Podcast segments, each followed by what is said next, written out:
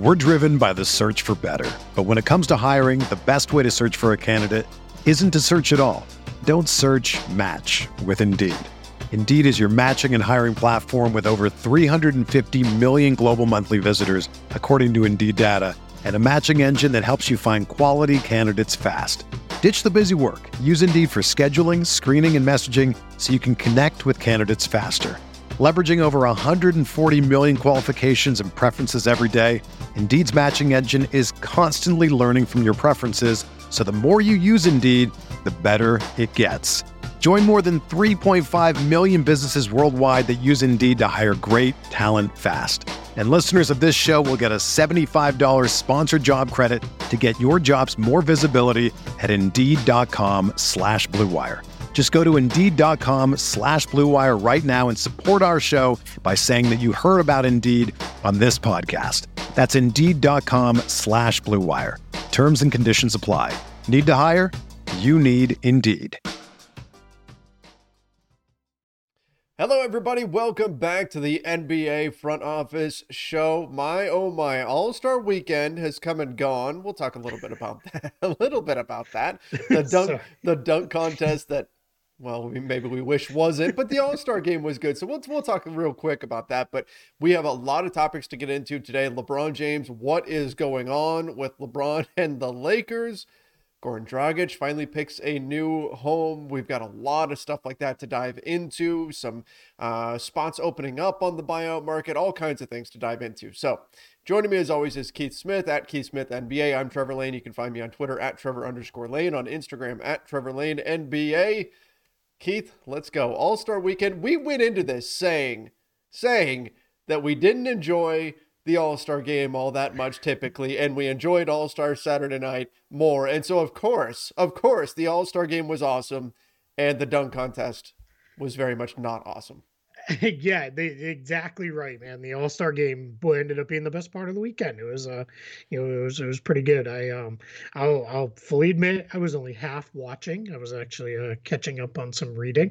Uh, Mirin Fader's Giannis Antetokounmpo book, too, just as an aside, phenomenal, mm, so okay. good. Um, I I had to put it aside for a little while, um, but now I'm almost done with it. It's so good, such a good read. If anybody's looking for something to pick up, but yeah, I mean the game ended up being a lot of fun. I think the changes to make each quarter like a competitive thing, plus the target mm-hmm. score at the end with the Elam ending, has made it really good. Now, I will fully admit I don't like the idea of the Elam ending in real games. I, I don't think it's something that should happen. But in the All Star game, yeah, I'm 100% for it. It's an exhibition game. If it's one of those years where it's like a 30 point game, yeah, let's get that thing over with as soon as we can. And if it's a close game, you end up with with a lot of fun and uh, Steph Curry going bananas and LeBron hitting the game winner. So, you know, good stuff all around. My thought on the Elam ending is this in season tournament. Use yeah. it, use it for that. Use it for that. Yep. Then it'll have a totally different feel than the rest of the season. It will add an extra layer of excitement to an in-season yep. tournament that some people have been kind of lukewarm about, particularly you know players. I think yep. m- giving it that that separate feel from the season would be a very welcome addition, especially with how well this has gone with the All Star games the last couple of seasons using it. Yeah, absolutely. In in in a tournament setting, this this is the uh, dad in me who goes to many of soccer tournaments. Anything you can do when no things OT. are a little one sided to shorten it, mm-hmm. shorten it up, and get the day moving along, right? Because nobody wants to be, hey, our game's supposed to kick off at you know 1:30, and yet here we are because the first three games ran super long, mm-hmm. and you're you know not not kicking off till like 2:30 when you've already been out there all day. But any any soccer parents out there know know my pain uh, on that one. They uh they, they'll feel that. You'll know this too. My my uh my daughter has her first soccer game ever this coming weekend. Perfect. So so it. she yeah, we're we're getting ready after growing up spending my life on on soccer fields every weekend. That was all I did. Yep. Now uh, I'm passing yeah. that on to her. Um, yep. Any Yeah, no, I'll give The three point contest, Karl-Anthony Towns winning. Mm-hmm. Super fun. Yep. Right. Not only winning, but dominating uh, to to some extent. Man, he was on fire. Um, skills challenge was weird and disjointed, yeah. and I don't think half the guys knew the rules, but it was still kind of fun. There's something there with that team element, uh, and then yeah, and then there was a dunk contest, and we'll leave it at that. Keith, I didn't understand the rules. Like I do, no. I do this for a living, and I was looking at the rules, saying thinking, "What? What? This doesn't make sense." It, it it got to a point where my brain went into TLDR mode, where I'm just like, "This is too long. I, am not going to bother figuring this out. I'm just going to watch it and see what's what's going on here." But I think they're onto something with that skills competition. It yeah. just needs to be. It needs refinement. It doesn't need to be scrapped. The dunk contest. Is there a way? How do you fix the dunk contest? I, to, in my mind, there were better dunks in the All Star game than in the dunk contest. That's a problem. Sure. You yeah. got to figure out some way to get the top guys to do it. For whatever reason, the, the top guys continue to say no, thank you to the dunk contest, and it really created a problem this year. Yeah, I think you do one or one of two things if you really, really want to fix it. The first one, and this is never going to happen. See if you can get guys to go out there to be defenders because the best dunks happen when there's a defender, mm-hmm. right? And you get somebody dunking on them. So get uh, you know, Rudy Gobert out there. Who's, going to volunteer to know, get dunked on? Though? Exactly. Yeah. That's it. Nobody's going to want to do that. But maybe you set it up where they can win something too if they prevent X amount of dunks. And of course, then you run the risk of somebody getting hurt yes. or something like that. So my real answer is jack the prize money up so high, whether to the direct to the player or to a charity of their choosing or something that these guys really can't say no. Now you'd have to get it really, really high because I mean they're not going to do it for less than you know millions of dollars. Mm-hmm. But maybe if you can get it up there, then you'll get some of these guys in there, and then they'll be really, really uh get ready to go. But yeah, I um, I, I, I don't know. I am willing to accept this was maybe just a bad year, mm-hmm. and we'll get back to it being good again soon at one point the dunk contest was seen as a major piece to a player's legacy. I mean, we think back to Vince Carter, we think back to Michael Jordan winning the dunk. Like these these were key moments for some all-time greats. And it feels like we've kind of lost that recently. And who knows? Maybe maybe yeah. this is just one down year and we'll see where things go from here. But We've got other news topics to get into, and I, yeah, I suppose what we need to start with here is we've been, you know, asking for eh, about a week now. Where is Goran Dragic finally going to land? And now we know, and it's exactly where we thought the whole time. no, not at all. The Brooklyn Nets are getting Goran Dragic, which is an interesting fit to me, but it makes on the offensive end. It makes sense because Kyrie Irving can play half your games. And Dragic yep. is the kind of player who, when Kyrie Irving's out, you can give them the ball and off you go. And when Kyrie Irving is in, you can have him off the ball and you're just fine there as well. So, in terms of a versatility standpoint, it makes a lot of sense. Defensively, eh, we still have some concerns there for the Nets, but I like the landing spot. And then, of course, the connection with Steve Nash is there as well. So, looking at it now, it makes sense, even if this wasn't the team that we thought he was going to land with going into this whole process. Yeah, I think the thing with the Nets backcourt previous with James Harden was Harden is big enough and defends often bigger players, especially in a switch style system, that you could get away with playing him with two guards. Now you don't really have that. You can't really play more than two of these guys together out of the grouping of Kyrie Irving, Goran Dragic, Seth Curry, and Patty Mills. But on the flip side, you now have 96 guard minutes covered. You know, more than than covered between those four guys on the nights when they're all available. But as you said, I think it's only eight games Kyrie Irving can appear in mm-hmm. the rest of the regular season. And I think the Nets have, if I have this correct, 23 games left. Um, because remember, he can't play in home games or games in New York. So they have a road game against the Knicks later in the season that he can't play in.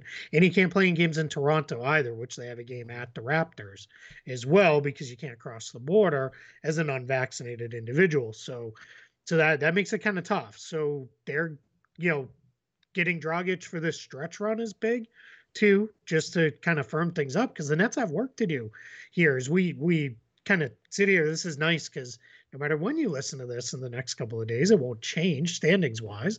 Um, but they're in eighth place in in the uh, in the Eastern Conference. They're two and a half behind the Celtics in sixth for that final assured playoff spot. That's not enough where you're like, oh my gosh, are they even going to make it? They could make that ground up, you know, in the span of a couple of days. But knowing you're not going to have Kyrie Irving for a little while, still sounds like Kevin Durant's going to be out a little bit based off what Steve Nash was mm-hmm. saying. Um, getting Dragic to help prop up your offense, assuming you can do that, I think he probably can. You're you're in a pretty good place moving forward. Agreed. Agreed. Now we should note, just to kind of close the book on this, that the Nets are waiving Jevon Carter yep. in order to make room for Dragic coming in. I would have to think he's going to land somewhere. I mean, I, I have yeah, got I've got a fairly high opinion of Jevon Carter in terms of being like a three and D style guard. I think somebody's going to mm-hmm. pick him up. I think so too. If if you go into a playoff series and Jevon Carter is your th- third point guard in your rotation, you're probably in pretty mm-hmm. good shape. He's you know a fairly tough on ball defender. Uh, not great off the ball because he's just he's, yeah. he's, pretty small. He doesn't really offer anything help wise, um, but he's a decent enough shooter that you can get by with it. So yeah, he, my guess is I don't think anybody claims him on waivers, mostly because then you're assuming the 3.6 million he's owed this year plus the 3.9 million he's owed next year. So I think that will he'll clear waivers and then someone will sign him to a prorated minimum contract uh, for the rest of this year and and and I don't think he's going to be the kind of guy who might swing a playoff no. series like Dragic could, but I do think he is um, someone who could uh, really help a team moving forward. Oh, absolutely. And, and Dragic, obviously, different different tier of player when we're talking about Dragic compared to, to, Carter. But 26 years old for Carter, 37% career three point shooter, solid. Yep. Deep. I mean, somebody's going to take a chance. Even if he's yeah. a guy just that's that's just on the end of your bench, he's a guy that, in theory, you're in a pinch, you can call on him, plug him in, and expect him to be able to execute what you need. And, and teams will find that you attractive. Know, you know what's funny, right? We had talked about the Bucks and the Heat as two teams who maybe need a point guard um, that were maybe interested mm-hmm. in Dragic, and they just lost out on him. Why not Jevon yep. Carter, right? If you're those two teams, I honestly I could see him in the Heat being playing for the Heat and then being one of those guys when you're in a playoff series, like, oh, this guy again, right? Where he's just aggravating you because he's making plays, you on you left and right. So yeah, why not? And then you know, if the Bucks are serious about adding another guard, I know they liked Dragic for his the, the more offense he can give you, but if you really feel like you need another guard in there, why not? And it'd be kind of funny that they're going into the playoffs with two former Nets between uh, Dragic or between uh, Carter and then remember they they signed DeAndre Bembry right That's before right. Uh, we went into the break as well. So that would be a you know just kind of a funny subplot as well. So that means when the Nets and the Bucks meet up in the playoffs, inevitably, Bembry and Carter, if they do wind up both wind up there, will have major moments and big roles or something. Oh, just, just because that's, yeah, that's, that's the way it works. it works. That's how it goes. Yep, absolutely. Yep. Um, all right, let's let's jump to my team. LeBron James had quite a weekend. So not only did he hit the game winner, hit the shot in order to put Team LeBron ahead and make him now, I believe, 5 and 0 now when he's gotten to pick his own team. Going in, I thought LeBron picked the better team than, than Kevin Durant picked. I did too. But in any event, he hits the, the game winner in Cleveland. He's getting the big cheers there and everything. So that in and of itself is a story. But he also spent a lot of time talking about GMs for other teams in other leagues. We're talking about the NFL very clearly because LeBron LeBron is one of the most media savvy athletes, probably yes. the most media savvy athlete I've ever covered. He is is incredible in terms of he understands the weight of his words. He understands how everything's going to be taken and he uses that. And so he was fairly, I mean, maybe we want to say passive aggressive, taking some shots at the Lakers through compliments that he's sending to other teams. Uh, he also said he wouldn't close the door on a return to the Cavs. And according to Brian Windhorst, a piece that he put out today, said that LeBron is attempting to send the message to the Lakers that you need to do stuff this offseason. There's obviously some dissatisfaction with the Lakers not doing anything at the trade deadline this year. And that's going to set up for a particularly very busy summer for the Lakers and a lot of pressure on the organization as well. Yeah, it's the the whole thing was I mean, this was might as well have been you know LeBron's like weekend, mm-hmm. right? Where it was, you know, everything was set up. Of course, the return to Cleveland, right? So there was a lot of questions about that. He left open the the door of yeah, I might come back mm-hmm. to the mm-hmm. Cavs at some point, while also then making it very clear he's not from Cleveland, which I thought was kind yeah. of funny. Which is is true, right? I mean, we've all faced that, right? If you live just outside the bigger of a you know two sure. cities, everybody assumes you're from the bigger one. Uh, also made it very clear that he is um, I he plans to play the final year, years of his career with Bronny Mhm. when he gets drafted, which set off a whole how high do you draft Bronny Right? just to get LeBron? Has that ever happened before?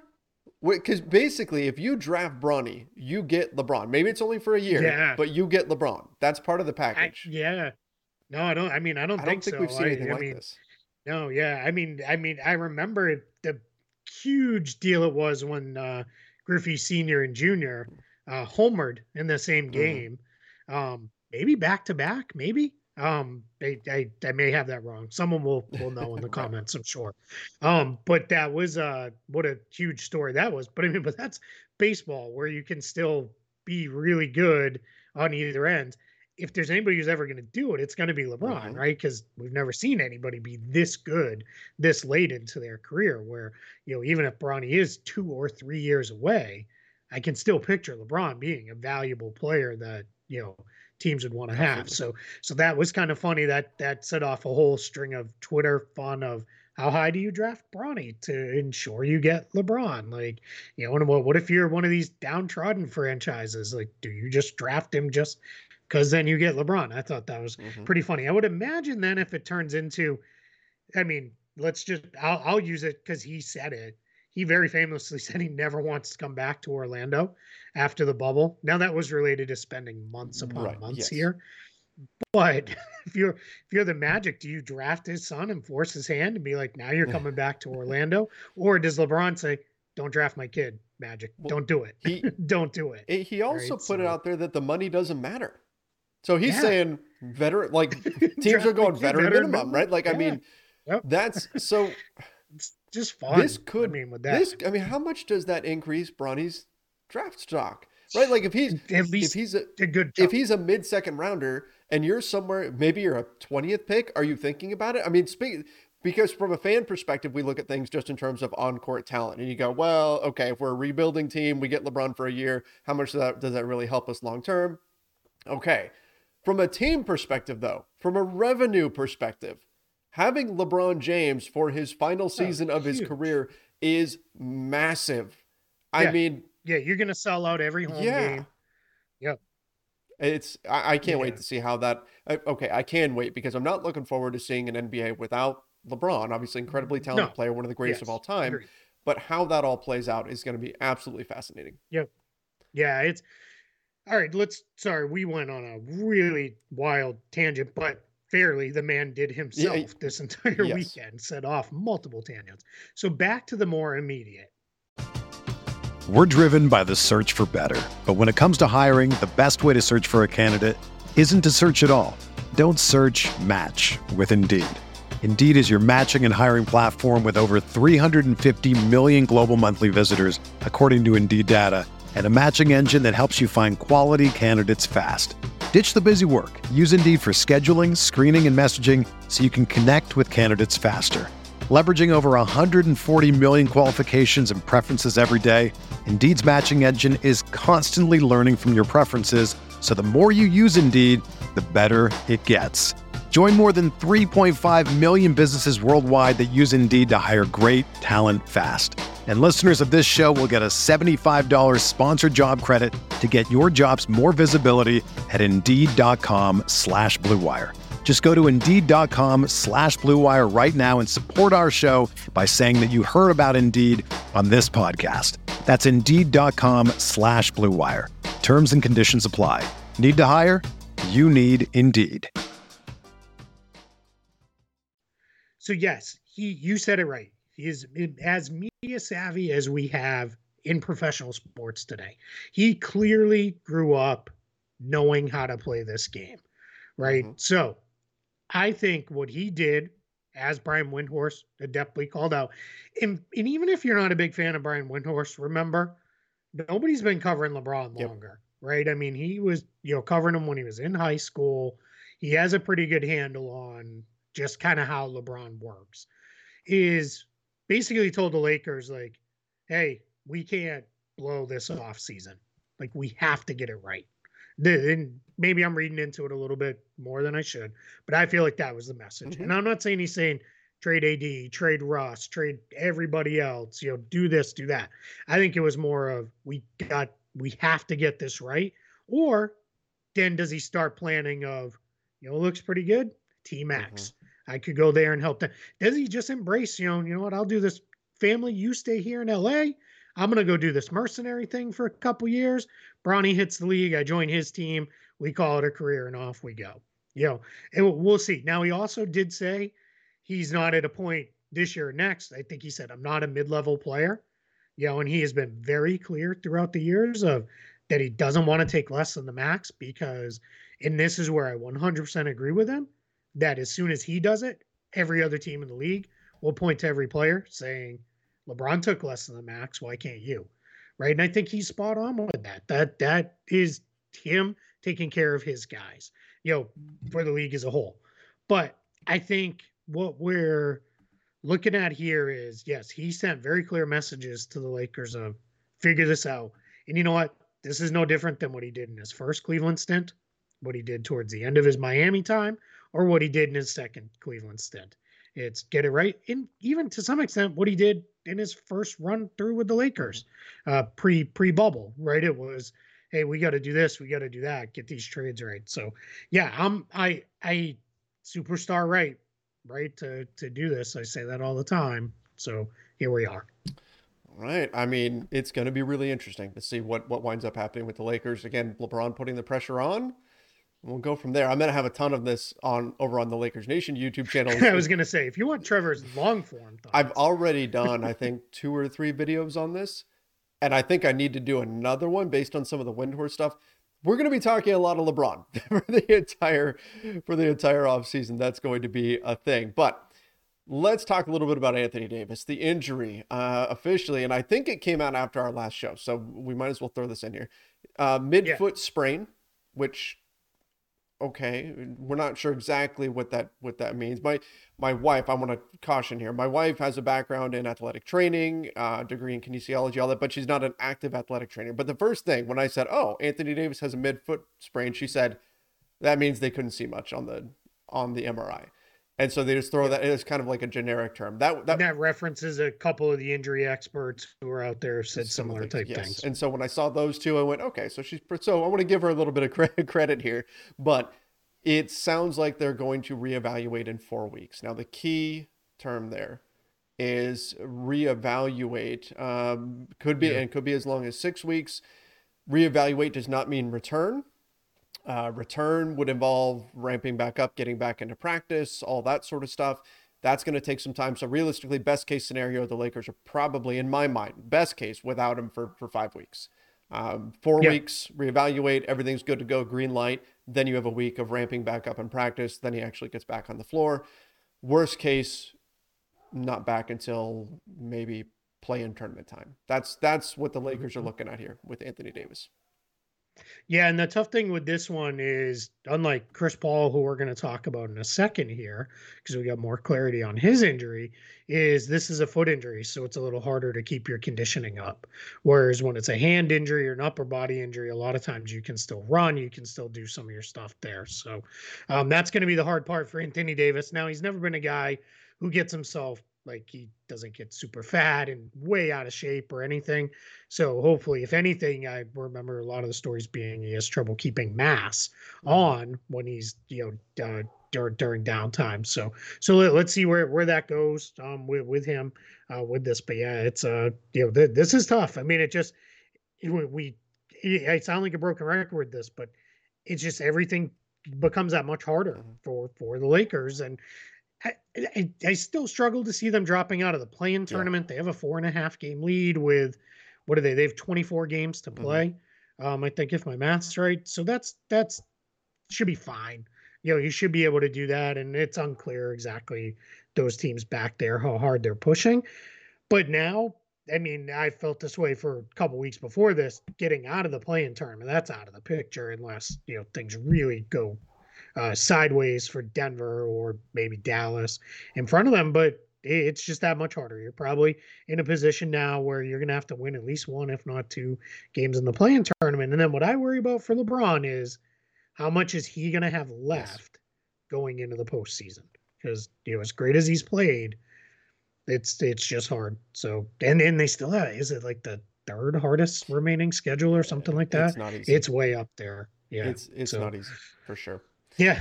All right. All right, You want to go to Chris? let's Paul? go to another depressing injury. Uh, Chris Paul, Yeah. so weird that he played. He basically played left-handed. know that was in the All Star game. Yeah. Um, thumb injury uh, is going to require some some time away. Hopefully, he'll be back by by playoff time. But um, this is an evol- an avulsion fracture, so part of the bone is pulled away. I remember Kobe for one season. I dealt with it on uh, on his pointer finger, and uh, and actually Mhm. played and shot with that finger wrapped up, and just played through the season that way. But obviously, with a thumb, it's a little different situation. Yeah. Um, so Chris Paul is going to miss some time now. Yeah, as an aside, this is if you guys remember back uh, a few months ago, my daughter had an avulsion fracture where she had a piece of the bone uh, pull off, and it, no surgery, it just kind of heals on its own. Um, but with her, what happened was um, they told us because it was on the outside of her hand, uh, just um, you know at the base of her pinky finger, that's actually not a super bad spot to have Mhm. it. And where you don't want it is exactly what the uh, orthopedist said was you don't want it on your thumb Oh. because it just makes everything hard for you. So him for Chris Paul because he's right hand is his dominant hand. That's a shooting hand. There's going to be no uh, you know real shooting practice that can get done or anything like that. They're saying six to eight weeks. We're seven weeks from the end of the regular season. They have a six and a half game lead. I think they're fine. They they've got Aaron Holiday. Cam Payne is coming back. They should be fine in the regular season to continue to cruise through and get that one seed. But if you start talking about Chris Paul missing the first round of the playoffs, or at least the beginning part of a series, again, just talk about things that get tougher. Your first round playoff series Mhm. just gets that much harder uh, than it really probably needs to be. So, just something to keep an eye on. But with that, we'll obviously be waiting for updates here. If you're the Suns, your hope is uh, reevaluated and cleared in 6 Mhm. weeks. Maybe plays a few days after that. Maybe gets into that last regular season game or two, and then you move into the playoffs. I wonder what this what impact this is going to have on his shot. You know, I mean, Yeah, for example, like Talen Horton Tucker, there's been a lot made about him and his shooting this season.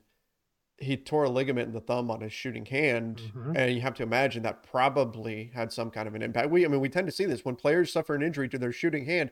It takes a little while to get back in that rhythm because yeah, like if you let's say the injury was to his left hand, okay, you can still get shots up. You can still you can still practice your form and everything, and you're probably going to be okay. It's when it's your shooting hand that it's tough. I mean that that that's another hurdle that he's going to have to clear here, and this is going to be this is going to be a story to watch for the Suns. How close to 100% can you get him by playoff time? Now I think they're good enough to where they can probably get through the first round, even if he's not 100%. But to really get to where they they want to go, they need Chris Paul recovered and and quick once the playoffs start up. Hmm yeah, absolutely. Um, yeah, let's see, yo, where where this goes. Let's hit on another big Yeah. story here. Ki- Kind of two stories. Uh, the first one broken by player CJ McCollum himself on uh, I think it was All Star Saturday's uh, pregame uh, uh, show. He was visiting with the TNT crew, and they asked him about his trade to the Pelicans. And somewhere in there, one of the guys asked, you know, hey, what's going on with Zion? And CJ McCollum said, I don't know. I haven't talked to him.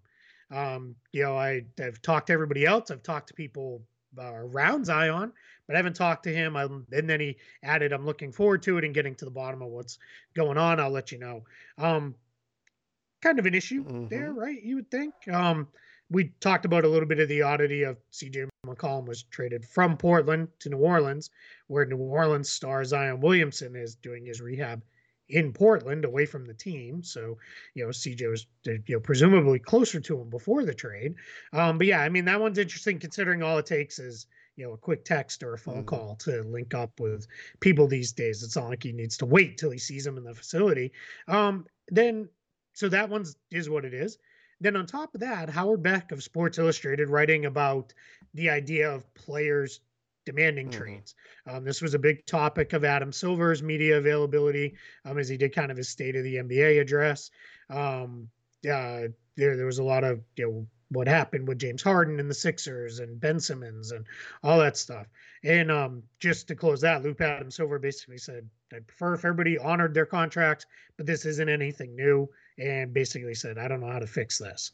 Um, but Howard Beck, in his piece about that, said NBA teams already preparing for Damian Lillard, Donovan Mitchell, Zion Williamson trade demands to come.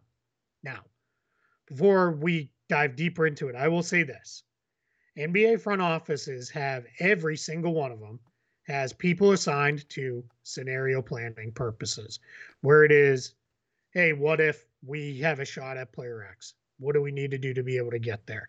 Whether it be a free agent, a player through trade, mm-hmm. whatever it is. So that could be this normal part of business, you know, with this, but you know, we'll we'll see where where this all goes. But it's uh it at least you know raised my eyebrows a little bit of huh that's interesting yeah um and in particular with this this whole situation is what are how are how do owners perceive this i mean these these players asking out because i tend to look at it as if a player's within one year of his contract i've said this before on here uh, within one year of being a free agent and he lets the franchise know ahead of time hey I'm gonna go somewhere else. If you can get something for me, get something. Like looking at looking at the LeBron situation, right?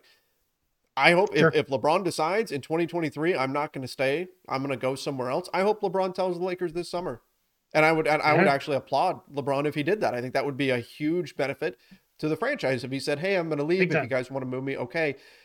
Imagine that. What? Like just LeBron on the open trade market. Oh my goodness! Like holy crap. We we'd have to do a 30 part series on would, how this works you know? It would, it would be a busy summer for sure but yeah. but you know i i and i and imagine eh, you know how when he's a free agent like he waits until yep. the last minute to do his stuff? Imagine that we we'd be so angry. Summer league would be here and gone. We'd be bringing the kids back to school and there'd be no movement because everybody's still waiting for lebron on the trade market. i'll tell you when it would be. So my wife and i just booked a big vacation for the end of august it's gonna the day I'm planning to leave, that's when it would happen. Because I, I looked at that time yep. and I went, this is the safest time for me to go somewhere. that's when it when it would happen. But in any event, um, yeah, this is it's it's the type of thing where if a if a player is working with a team, okay, but now sure. you've got players that are asking out so early that we're clearly into this this era of sign the contract, get the money, and then pick your destination later, yep. which has been a concept that's been around for a while. This isn't anything new. But we're taking it to the extreme now where the contracts don't seem to matter nearly as much. Now, again, we talk about NBA owners kind of brought this on themselves, right? They, they shortened the yep. lengths of contracts and created more player movement. And then more players get more opportunity to say, hey, I'd like to go team up with that guy. I'd like to go play with that guy.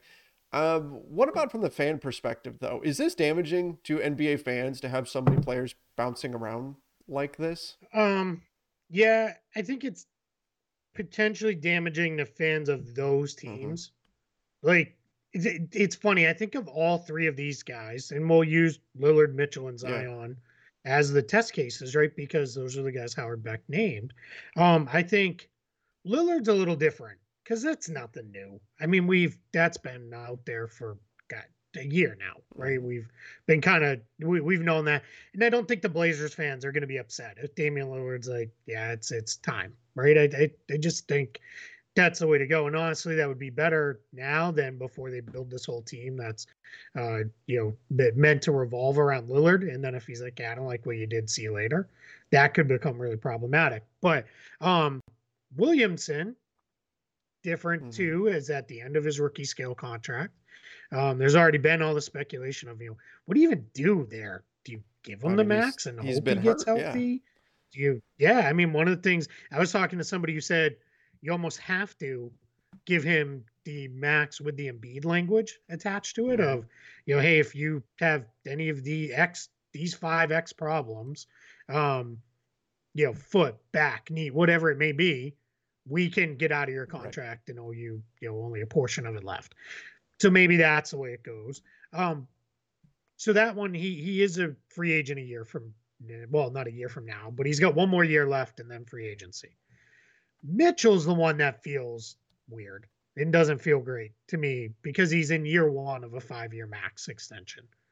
Now, to be fair, Donovan Mitchell has repeatedly said He's not asking for a mm-hmm. trade. He's not interested in a trade. Nothing. Now, people can put all the words in his mouth that they want. People can speculate all they want. I mean, that's kind of part of the game here. Um, but I I tend to take players at their word until they change that word. And if you know he doesn't says he doesn't want it to be traded, you know, he doesn't want to be traded. Now, as I said, you know, with LeBron earlier in the show, superstar right can be, hey, Jazz, I'm here for the long haul, but here's the moves we need to make. You know, I want XYZ, you know, to happen around me with this team. And maybe that's the way this goes. So, so let's see, you know, what happens with, with that one. Uh, with, with, with that, I, I, I don't know. That one feels feels off. If that turns into in the next year a full on trade demand, I'm gonna feel the same way I felt about Ben Simmons' mm-hmm. situation. Slightly different because there was obviously a lot of personal stuff in the Simmons situation, but it just feels bad to be asking. So I think in this case, I think Portland fans would be understanding. I think New Orleans fans might be like, you know what, I don't even want to yes, deal with this right. headache. I think Utah fans have every right to be angry if if this is the way this goes. And I think they should be. I, I think that's not okay. Casual NBA fans, I think they love it. They they want this drama. Mm-hmm. They want all this swirl around it, and that's where they want big market fans that know they they get these guys all the time. I think they're you know super enthused about this to be like, hey, go. I mean, you know how it works. I mean, anytime the guys mentioned, you get four thousand photoshops of them in, in a Lakers yep. jersey, in a Knicks jersey, in a Nets jersey, right? It's you know, there's just certain teams, and yeah, we'll see where that goes. So I thought the Beck piece mentioned something that was really important, and that was that from the GM perspective, the the idea circulating around is if a guy can ask out of a four year deal right after signing or a five year deal right after signing it, how the hell do we plan for the future? How do we how do you plan at all? Like for, for GMs that are all about strategy and hey, this is how I'm going to build my lineup for for the coming years, and I'm I'm setting up these draft draft picks to have this kind of flexibility and all of that how much more difficult does the job become if the contract doesn't matter as much? And I think it, it becomes exponentially more difficult. And then if that's the case, and we do see, say, Donovan Mitchell opt out, what's the solution? We know the CBA is going to be open for negotiation in what a couple of seasons here. How do you how do you solve this? Yeah, I don't know. I don't have a good yeah. one for for that. I don't. Hey, I've said in the past, maybe the real answer is you sign one of these five year extensions with the team, mm-hmm. the first two years, three no years, trade. there's a no mm-hmm. trade for everybody involved. That doesn't necessarily feel right because if things go really crappy on the team side, I want the player to be able to opt out. If things go really poorly on the player side, I want the team to be able to get out of that deal themselves. I I promise anybody who's watching and listening, I try to be right down the middle on this. I don't like this. I, I don't. I. It always feels weird to me that players get such a bad rap for they signed mm-hmm. a contract. They should, you know, see that through. But yet teams can trade guys, you know, every six months if they want to in most cases. That feels a little odd, right? That just feels weird. What you know, that would be like my employer saying, exactly. Hey, I'm trading you to you know, X com- company X, you're, you know, down down Congrats, Keith. You're like, you're covering the I don't know, you're covering the Minnesota Timberwolves now. Pack up yeah. all your stuff yeah. and and uh, buy yep. some some warm coats and and we'll yeah. see you granted, fully understand these guys make 1000000s mm-hmm. of dollars, but it's still if the team if the player should honor it, so should the team. But trades are also part of this, right? They're part of what makes this fun. So I, I don't it's you know what, this is something I will take time and really try to think through where I think this should land. I'll probably write about it somewhere at some point, and then we'll talk about it here. I just, you know, I right now I just don't have an answer. I I don't know what the right right deal is. I agree, and that's Adam Silver said the same thing. Like what we don't know what the solution is at this point, but we'll see. And I, I think you have to be careful. I don't want to continue on this this topic, but but no. yeah, uh, you have to be careful because we've seen all throughout NBA history. You try to fix something, and you can create other problems accidentally, inadvertently. You create other situations. Again, like I said, you cut down the length of contracts. Everybody says, "Yay, we don't get stuck paying a dude for seven years." Okay, now you're now you though you've got a ton of player movement and your yeah. stars asking out and all you know. So um, anyway, a couple minor things to get into, and I need to finish with a bigger topic. So the minor things: the Bulls uh, decided to waive Alfonzo McKinnie in order to sign Tristan Thompson. Yep. We talked all about the Tristan Thompson signing on our last show. Just that's kind of closing the loop there because we didn't know who they were going to waive. Makes a little bit of one thing mm-hmm. I will say makes me think that the Bulls feel pretty good about Patrick Williams getting sure. back if they're willing to sacrifice wing depth um, you know, through through a waiver. Um, that that makes me feel like they they feel good about him coming back. Good point. Uh, and the Cavs have waived Kevin Pangos, which tells us that they probably feel okay about their possibility of landing someone on the buyout market because that opens up a roster. Spot. And their point guard depth, mm-hmm. right? They now feel good that, which they mm-hmm. should feel, you know, plenty good with the guys they have. Uh, just on Kevin Pangos, um, didn't really have any impact. Uh, he openly said, "Yeah, I, my goal was to play in the NBA. Someday he did." He's headed off to CSKA Moscow as soon as he clears waivers from the NBA, and he'll finish his career now over in Europe um, as probably one of the better European uh, point guards, which is what he was before he came. One other smaller transaction I apologize, I forgot to tell you put this on the rundown. Uh, Blazers waived Dennis Smith Jr. and they will um, sign Trendon Watford, one yes. of their two two way players, to a four year, nearly six million dollar deal. It'll be plussed up in the first year and then uh, minimums from there on out. Uh, for him, we're going to see a handful of deals like that happen uh, the rest of the way. Here, as these guys kind of play their way off of two way contracts, so. Um, but I, I think mm. that closes the books on the little transactions. I know we had one more thing. yes. So Adam Silver, one of the big things that that he got into, and he even had to issue in a statement a statement afterwards to kind of more clarify yeah. his thoughts. Um, he talked about a lot of things, but one of the things that sure. sort of got the the media media members, I guess were included in that, um, upset or at least raised some eyebrows, ruffled some feathers was Adam Silver questioning whether or not, as things get back to normal, reporters in the locker room, whether or not that will actually be a thing, and and brought up that it was it's kind of a strange process process that if you take a step back and you look at it, it's it can be a little bit awkward at times. There were some reporters who were in the audience there that were asking questions that kind of pushed back and explained why that was important, but. Keith, where where do you fall on this? I mean, I've like you, I've been in locker rooms I think there's a benefit to it. I understand the other side too. Where where do you fall in this situation?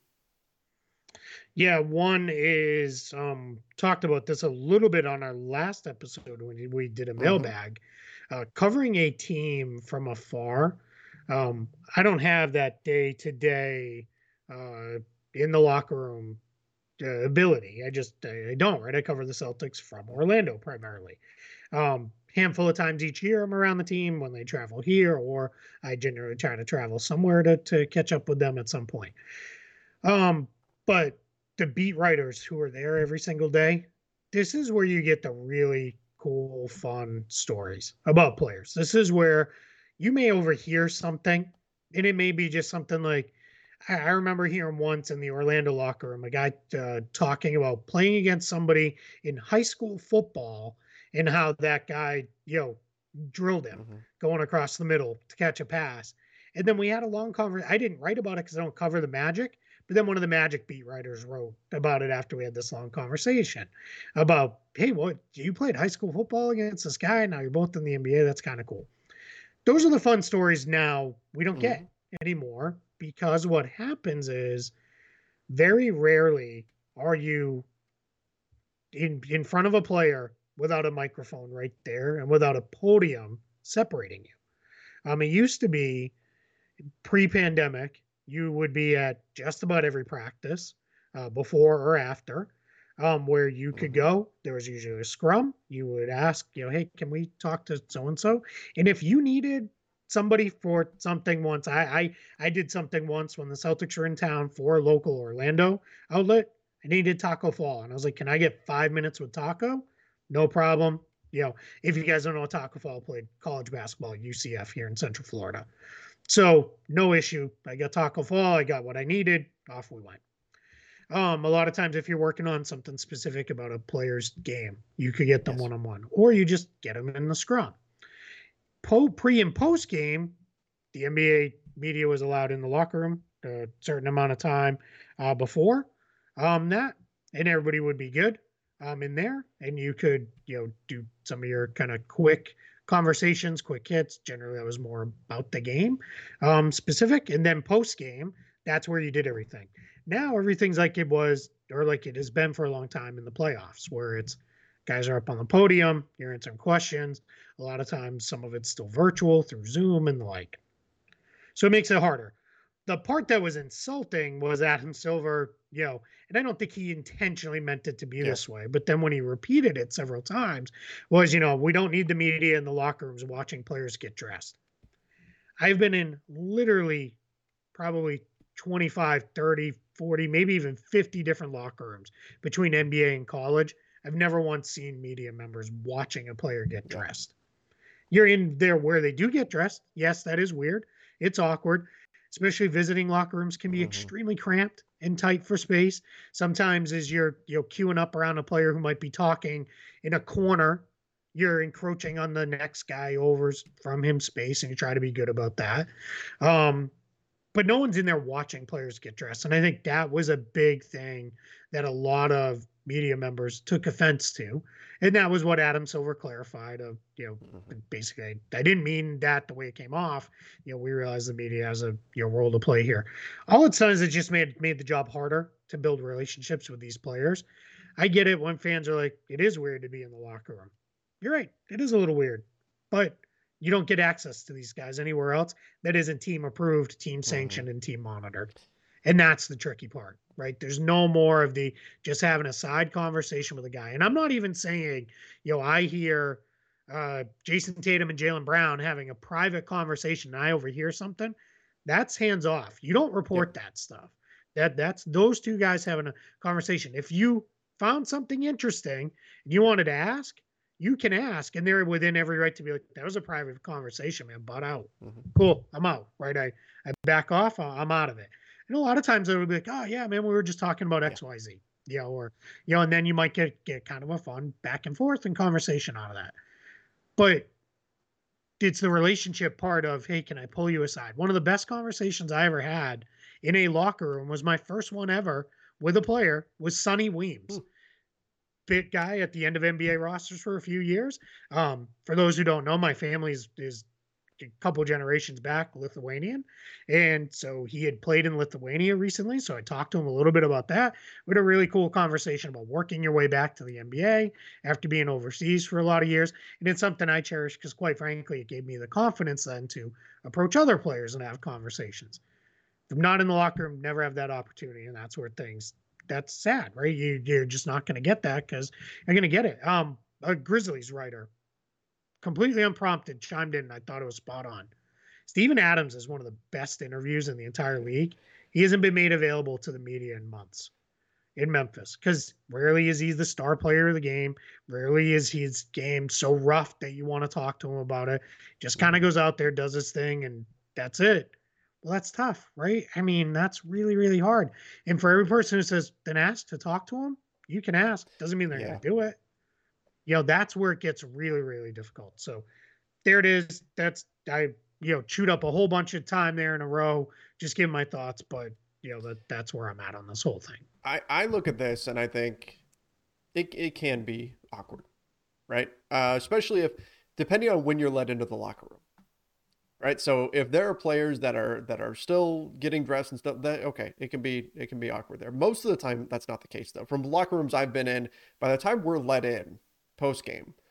Most of the players are, are dressed and they're and they're ready to go. And especially if it's a road game for that team that you're covering, they're not a lot of them are. Yeah, they're not looking to stick around. Yeah. A hand. They've got a bus yeah. to catch. They've got a flight to get on. Right. That's yeah. so it's not really a thing. But to me, there's got to be a middle ground where maybe okay, if it's awkward having reporters in the locker room, having media in the locker room when players are getting dressed, whatever. Okay, say no media in for five minutes, 10, whatever it is, whatever the time is, then mm-hmm. you let guys come in as play once players are all dressed and say, players, hey, you've got this time to get dressed, then media's coming in. And that's just me throwing something out there off the hip.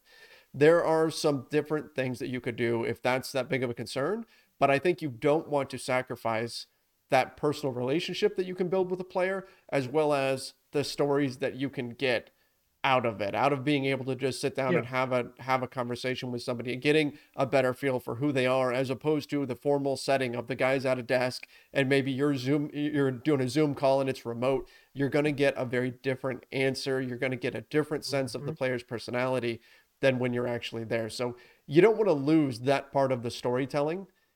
So I think that there's got to be a happy medium there, but I, I think that it's still it's an important part of of our job is having those guys that are there and able to develop those relationships.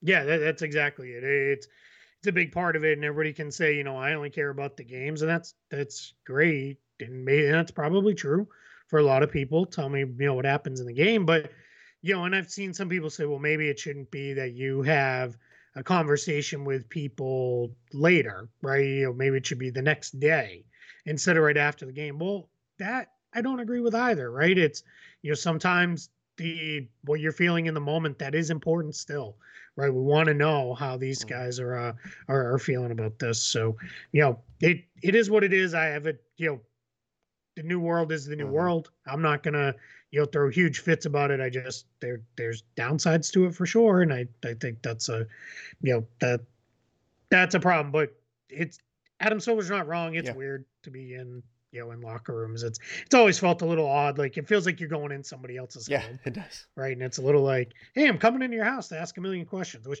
I've also done that in an interview setting, and that is you know infinitely au- more awkward. I was gonna say awkwarder, um, but more awkward. Like that is like such a weird situation like that i you know i i, I can tell that story at another time later if, if we want but it's uh yeah it's it's you know it is what it is. But yeah i um you know i think let's see where it mm-hmm. goes. Adam silver did say he wants to talk with the pbwa that's the professional basketball writers association. That's essentially the writers. It's not really a union but it's like their their their mm-hmm. group that helps decide on you know various things within the media and how they cover the game. And you know and i think everybody benefits in the end. This is a very well covered league that we want to continue to be so. But that's probably more than enough on that topic i think me. so i think so i think we we covered it but um yeah it'd be interesting to see where this all goes chime in in the comments too i'm curious mm-hmm. to hear what you know people think about this? Do you do you think it's a, a, problem at all? You know, do you think it's not a problem? Like where where do you go? You know, with, with this? So yeah. By the way, just so this doesn't uh, blunt uh,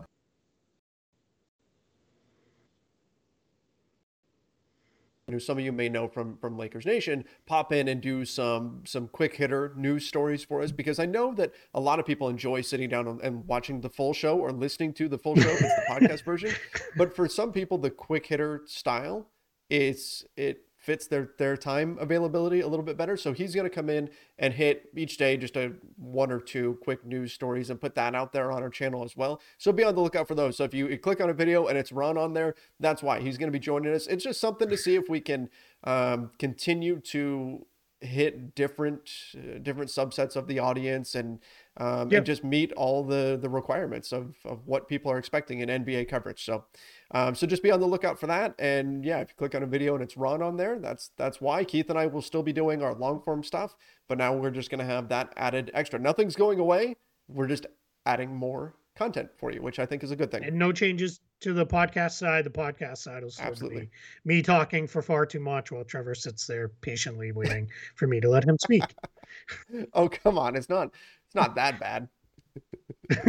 okay, sure from my end, I'm, I'm, it's not bad. I like to hear myself talk quite a bit. So, yeah, it's all good. Maybe I should do the the quick hit stories, and then there'll be 30 minutes of just me talking. For, said, you know, there's no the such thing as a quick. That's the problem, Keith. And you guys, you guys who are watching know this.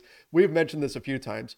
It without fail, Keith and I will sit down and we'll look at. Okay, we'll plot out our show, and yeah. we'll say Okay, we this we can knock out in 20 minutes. Doesn't fail. It will be 40 plus, sometimes 50 minute yeah. show, which by the way, we're at 51 minutes on this one right now. So it will be even if, if we think it's going to be a short show, that is our way of jinxing it and turning it into a long show. It's just it's the way it happens. I don't know why, but it just does. We we love talking about basketball too much, I guess. That's it.